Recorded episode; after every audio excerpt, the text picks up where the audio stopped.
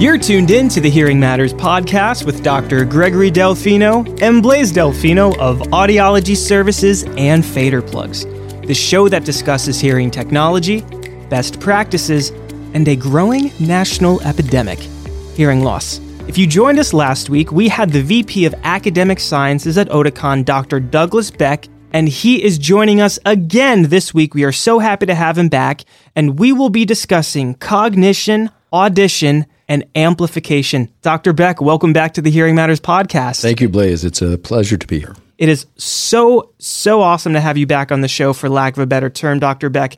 Cognition, audition, and amplification. What is the connection between all three? Well, the connection between all three is the human brain. And when you think about cognition or dementia, mild cognitive impairment, when you think about cognitive decline, these are all things that intertwine and interconnect with auditory processing, with language, with cognition. All of these things are interdependent on each other. Dr. Myklebust in 1949, just about when audiology was being formed, was talking about you can't really separate cognition from audition from language. They're all pretty much intertwined sciences. And if you try to just separate out audition, you very quickly run into problems because you could have somebody who doesn't understand speech and noise, as we were talking about last week, that might have an auditory issue. They might have auditory processing disorders. But many people will have no hearing loss whatsoever. And they will have auditory processing problems. They might have auditory neuropathy spectrum disorder. They might have cochlear synaptopathy. They might have hidden hearing loss. They might have ADD, ADHD, dyslexia. They may have neurocognitive problems. And the number one thing that they're going to tell an audiologist or a dispenser or an ENT is they can't understand speech and noise. And so what happens is we all look for that audiogram that might be consistent with that complaint. Well, that makes good sense because if they have audiometric hearing loss, then that would explain some of their auditory processing because they're not perceiving the sounds as well as they might. But then there's 26 million other Americans right here in the USA, 26 million who have no hearing loss whatsoever on an audiogram, but they can't understand speech and noise or they have hearing difficulties. So, this is what Harvey Dillon and what I also call supra threshold listening disorders. Now, the word supra, S U P R A, means above threshold. When you think about most of the audiometric tests people are familiar with, are the very most basic ones that press the button when you hear the beep. And what we're trying to do there is establish the threshold, that is the 50% point where they can hear or not hear. In other words, the very, very quietest sounds they can perceive. Well, that's interesting and that's very useful diagnostically because when we look at threshold tests, we can see otolaryngologic abnormalities. We can see otosclerosis in an audiogram. We can see Meniere's disease in an audiogram. We can see a noise induced hearing loss. We can see a fluctuating low frequency loss that might be consistent with Meniere's disease. So that's why we do audiograms, because they line up really, really well with otolaryngologic disease. But even if you have no hearing loss on an audiogram, that doesn't mean that you're free and clear and that there's nothing wrong. There's 26 million Americans who have suprathreshold listening disorders. And in my mind, auditory processing disorders is one of those many subsets. But it could be traumatic brain injury, could be dyslexia, could be Alzheimer's disease, could be a million things that have impacted a patient's ability to understand speech and noise, but have not impacted their hearing thresholds. Dr. Beck, you interviewed Dr. Anu Sharma, and this was an interview that was released in February of 2020 discussing cross modal recruitment. Right. Can you share with our listeners exactly what Dr. Sharma was researching, what she found, and how her findings relate to cognition, audition, and amplification because Dr. Delfino here at Audiology Services, he will also work with patients who present with normal hearing but difficulty understanding speech and noise. But these findings Yeah. that Dr. Sharma released, incredible stuff. Incredible stuff. So, a couple of references first. The stuff that Dr. Anu Sharma published is in conjunction with Dr. Hannah Glick. So I always like to make sure Hannah gets credit too. Their original publication was in Frontiers of Neuroscience, which came out in February 2020. Now, as a friend of both of them, I knew ahead of time that publication was coming out, so I got a preprint. So that's how come in February 2020, we also published the interview in Hearing Review. So they kind of came out at the same time. We gave them about a 30 day head start and then we published the interview. The thing that was so amazing is they studied cross modal neuroplastic changes. So, what that means, if I have a full complement of hearing, like a normal, healthy person with a normal, healthy brain, so my brain is getting the full complement of sounds that humans can perceive, which is 20 hertz to 20,000 hertz. Easy peasy. But as I get older and older, or as I have more and more negative events happen in my life, I lose hearing. That's called age related hearing loss. It occurs because we live in an industrial society. Right off the bat, people will say, Oh, you have hearing loss that's normal for your age. No, there's no such thing. That is totally bogus thinking. Here's the thing in the USA, we have 325 million people. We have 37 to 38 million people who have hearing loss on an audiogram. So the vast majority of Americans don't have hearing loss. It's not normal. When you have it, it could be highly detrimental because one of the most obvious things is it leads to social isolation. People who can't hear well, who can't participate in conversations, tend to self isolate. They don't go and mix with their peers, colleagues, friends, and family so they stay home, and that's very, very bad for your brain because you're not building up cognitive reserve. Now, this podcast can go on for about six hours now because we're talking about the really important stuff. And, and what happens is when we lose hearing, that part of the brain that normally would perceive those sounds, because that hearing is perceiving sound, listening is making sense of sound. So hearing is perceived in a part of the brain called the superior temporal lobe. The scientists listening to this will know it as Brodmann's area 41 or 42. The audiologist may know it as Heschl's gyrus. All of those are the same. And so that part of the brain should be stimulated. But as you have age related hearing loss, as you have acoustic trauma, as you have noise induced hearing loss, as you have hearing loss from biological processes or ototoxic drugs, things like that, you don't generally hear the high frequencies very well. So that part of the brain is no longer stimulated. Well, funny thing about brains, they are incredibly plastic. They change all the time. So, if that part of the brain is not being stimulated by sound that it no longer perceives, another part of the brain may grab it. Now, typically we think of the occipital lobe, which is in the back of your brain. That's where vision is processed. And your occipital lobe could be really aggressive and say, hey, there's a part of the superior temporal lobe not being used, so the occipital lobe may grab it. It could be the sensory motor strip that goes kind of from ear to ear where the homunculus lives. And the homunculus could grab that area to start using it because it's not being used. Brains, like space, abhor a vacuum. When you're hearing sound, it's not 10% of your brain is being used. Your entire brain is being used. Your entire brain is being used. Brand new study, Journal of Neuroscience, March 2021. When we thought that speech was just processed in the temporal lobes, we missed it by a mile. We have clinical evidence through EEG, through functional MRI, through PET scans, that the entire brain is involved in understanding sound because you have emotional involvement, you have visual redundancy, you have understanding, you have emotional content in the amygdala. The entire brain is responsible to understand speech and noise. It's not just the superior temporal lobe. And so, where we are in 2021 is we're trying to really make sure that we give the brain all the information it needs to make maximal sense out of sound. So with cross-modal, what happens is that one part of the brain is taking over for another because the original is not using the anatomy. Dr. Sharma and Glick's study showed that when you fit patients with hearing aids, and what they did was the Oticon Opn S1 for six months of daily use, the patient's brain was able to go back to how it started. So, in other words, they reversed the cross modal neuroplasticity. And so that becomes remarkably important. Now, here's the application of this. I think Dr. Delfino and I would both look at a patient with minimal hearing loss who's having no difficulty on speech and noise, no listening or communication disorder problems, and maybe say, okay, well, you know, let's see you back in a year or two and see how you're doing. But now, when we have this study on cross modal neuroplasticity, it kind of cautions us that the patient's brain will negatively respond to a lack of sound. And what doctors Glick and Sharma did was they stimulated those brains, and rather than just waiting to see what happens, their brains went back to functioning normally. And they were looking at things like executive function, visual evoked potentials, and that's important because the visual part of the brain got better and better as they lost more hearing. And that's great for vision, but it's bad for the brain because we want the brain to be processing sound in the temporal lobe and vision to be processing in the occipital lobe. So what happened was they saw changes It reflected that the brain was going back to its original presentation mode across multiple centers, including the occipital lobe and the uh, temporal lobes. Dr. Beck, you report that you don't really believe in administering hearing screenings, and I believe Dr. Delfino will definitely agree with your philosophy. Why should audiological evaluations be conducted versus a hearing screening where you just screen 501, 2, and 4000 hertz? Well, we've been pushing that rock up a hill for about 75 years.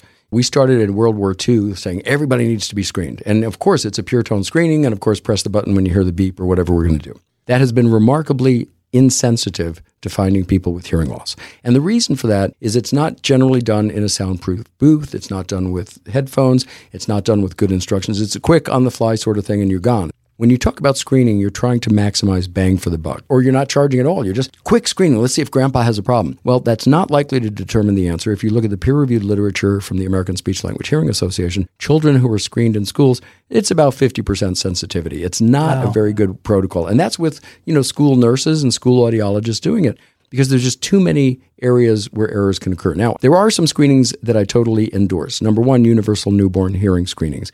99% of all children born in birthing centers and hospitals in the USA, and mom and dad probably don't know this, but the kid was screened for hearing loss at birth. And we've been doing that for about 25 years now. And that's brilliant and that's very important because when we discover children with hearing loss, we need to get amplification to their brain as soon as possible. The ear is a window to the brain. And if the child does not have that window open, we're not getting sensory information to the brain. The brain can't develop when it doesn't have information. So, universal newborn hearing screening is absolutely brilliant. Started at the University of Colorado and brilliant, brilliant stuff. So, I'm so happy about that.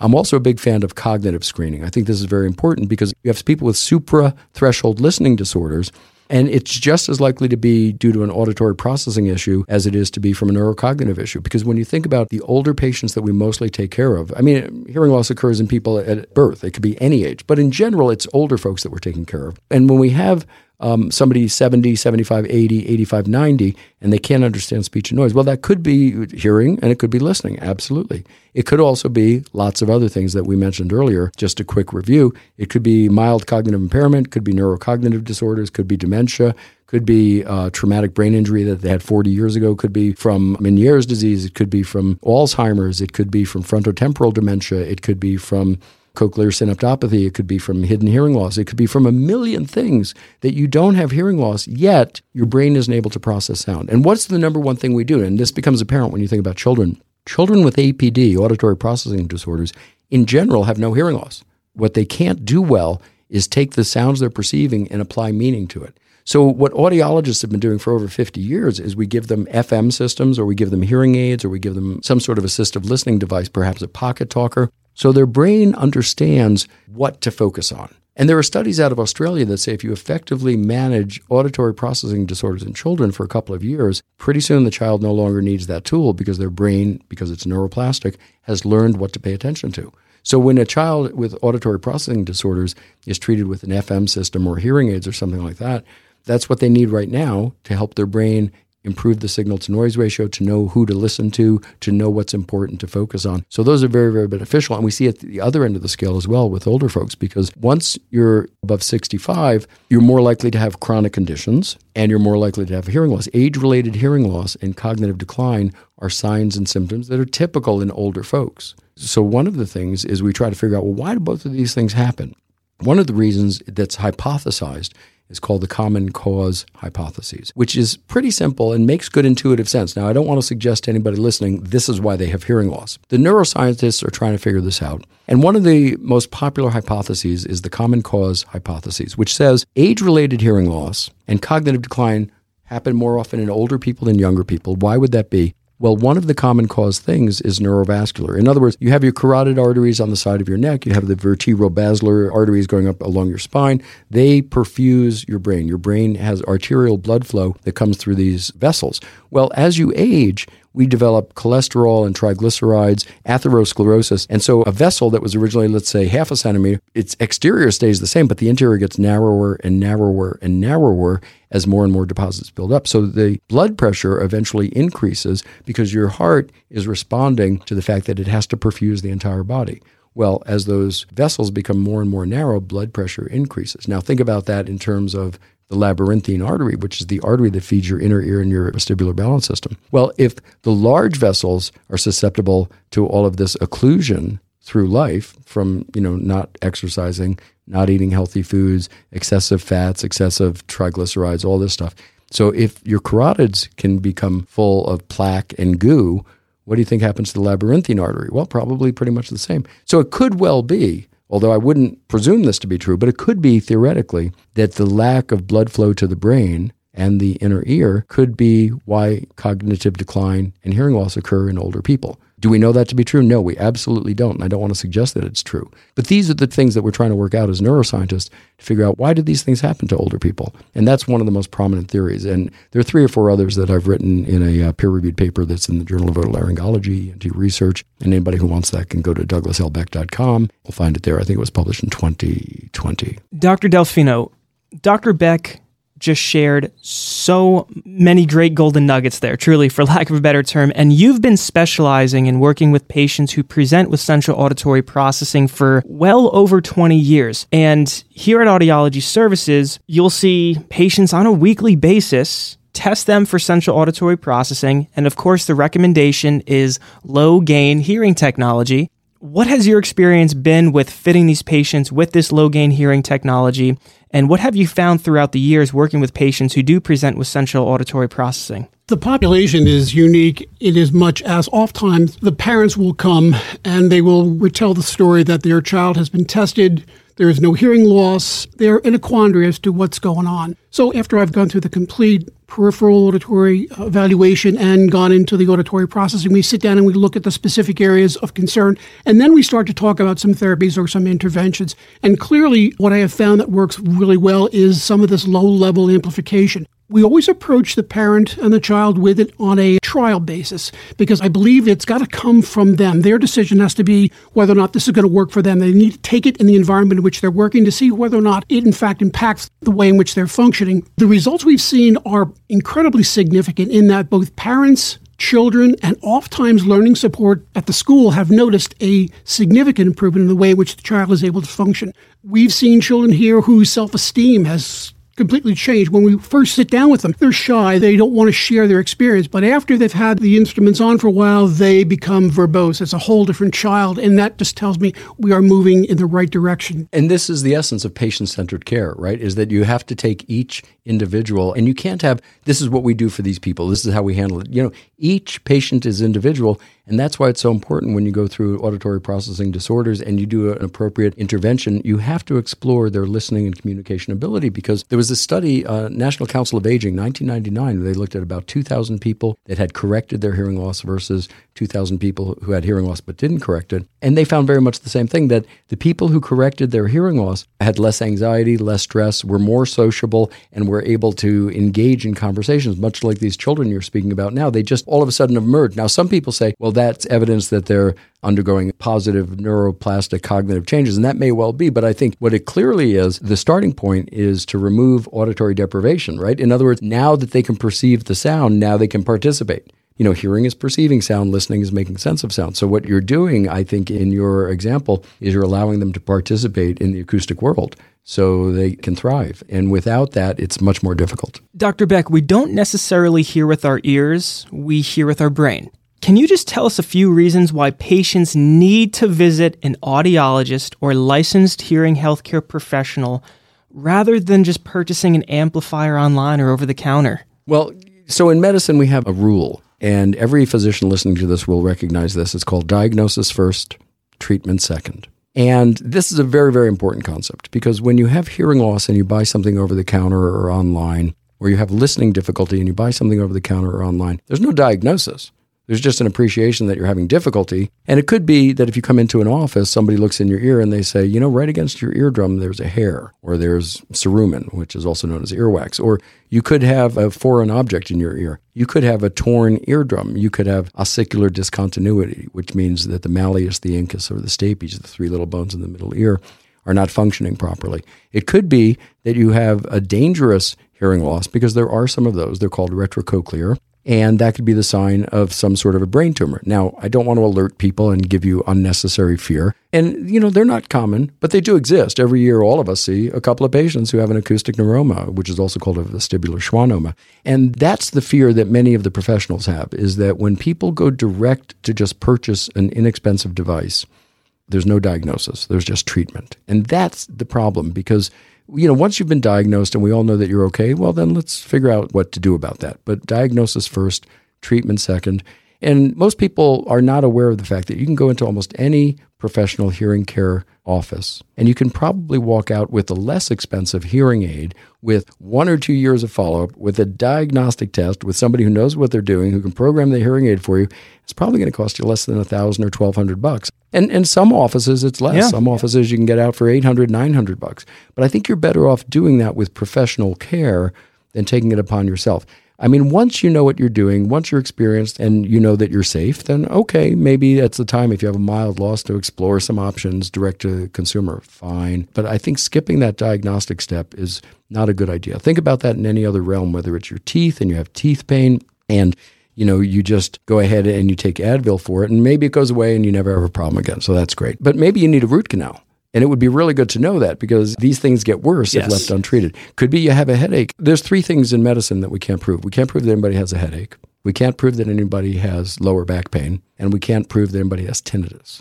These are all subjective complaints, Wow. and you can't prove any of them. And so when you have a headache and it doesn't go away, maybe it's a migraine, maybe it's something much more dangerous. You know, headaches that go undiagnosed can become real problems. When you have back pain and you don't get a diagnosis, you could have a very, very serious issue. And if all you do is buy a brace or you take Advil or you take Tylenol or something over the counter, you can mask it. But maybe it's getting worse while you're masking it. And it's the same sort of fear with people who go and buy a product directly. It's not about the product. You have to understand the primary benefit of a premium hearing aid is the services that comes with it. Because you're, you're going to an expert, you're going to somebody who's been trained for multiple years, is licensed by their state to manage this problem, and they're looking for all those red flags. And if they say that you're okay, then you're probably okay. That's the whole reason. When we have licenses in every state in the union, it's not because we need to be licensed for our benefit. All state licenses are there to protect the patient. That's the goal of the state guidelines is to protect the patient. So when we go around that and we don't involve a professional, we don't really know what's going to happen. You're tuned in to the Hearing Matters podcast with Dr. Gregory Delfino and Blaise Delfino of Audiology Services and Fader Plugs. Today, we had Dr. Douglas Beck, VP of Academic Sciences at Oticon, join us again this week, and we discussed cognition, audition, and amplification. Tune in again next week, where Dr. Beck and Dr. Delfino and myself will be discussing musicians and hearing protection. Until next time, hear life story.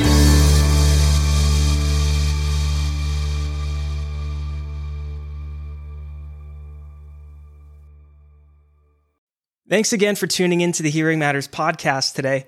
I'm your host, Blaise Delfino, and on behalf of our entire team, thank you so much for the support. Truly, it means so much to us. Head on over to the Apple Podcast app and share your thoughts. What did you like most about this episode, and what do you like most about our podcast? Five star reviews are always appreciated. And also, head on over to Instagram, hit that follow button, and let's connect. And as a team, we can continue to help our community hear life story.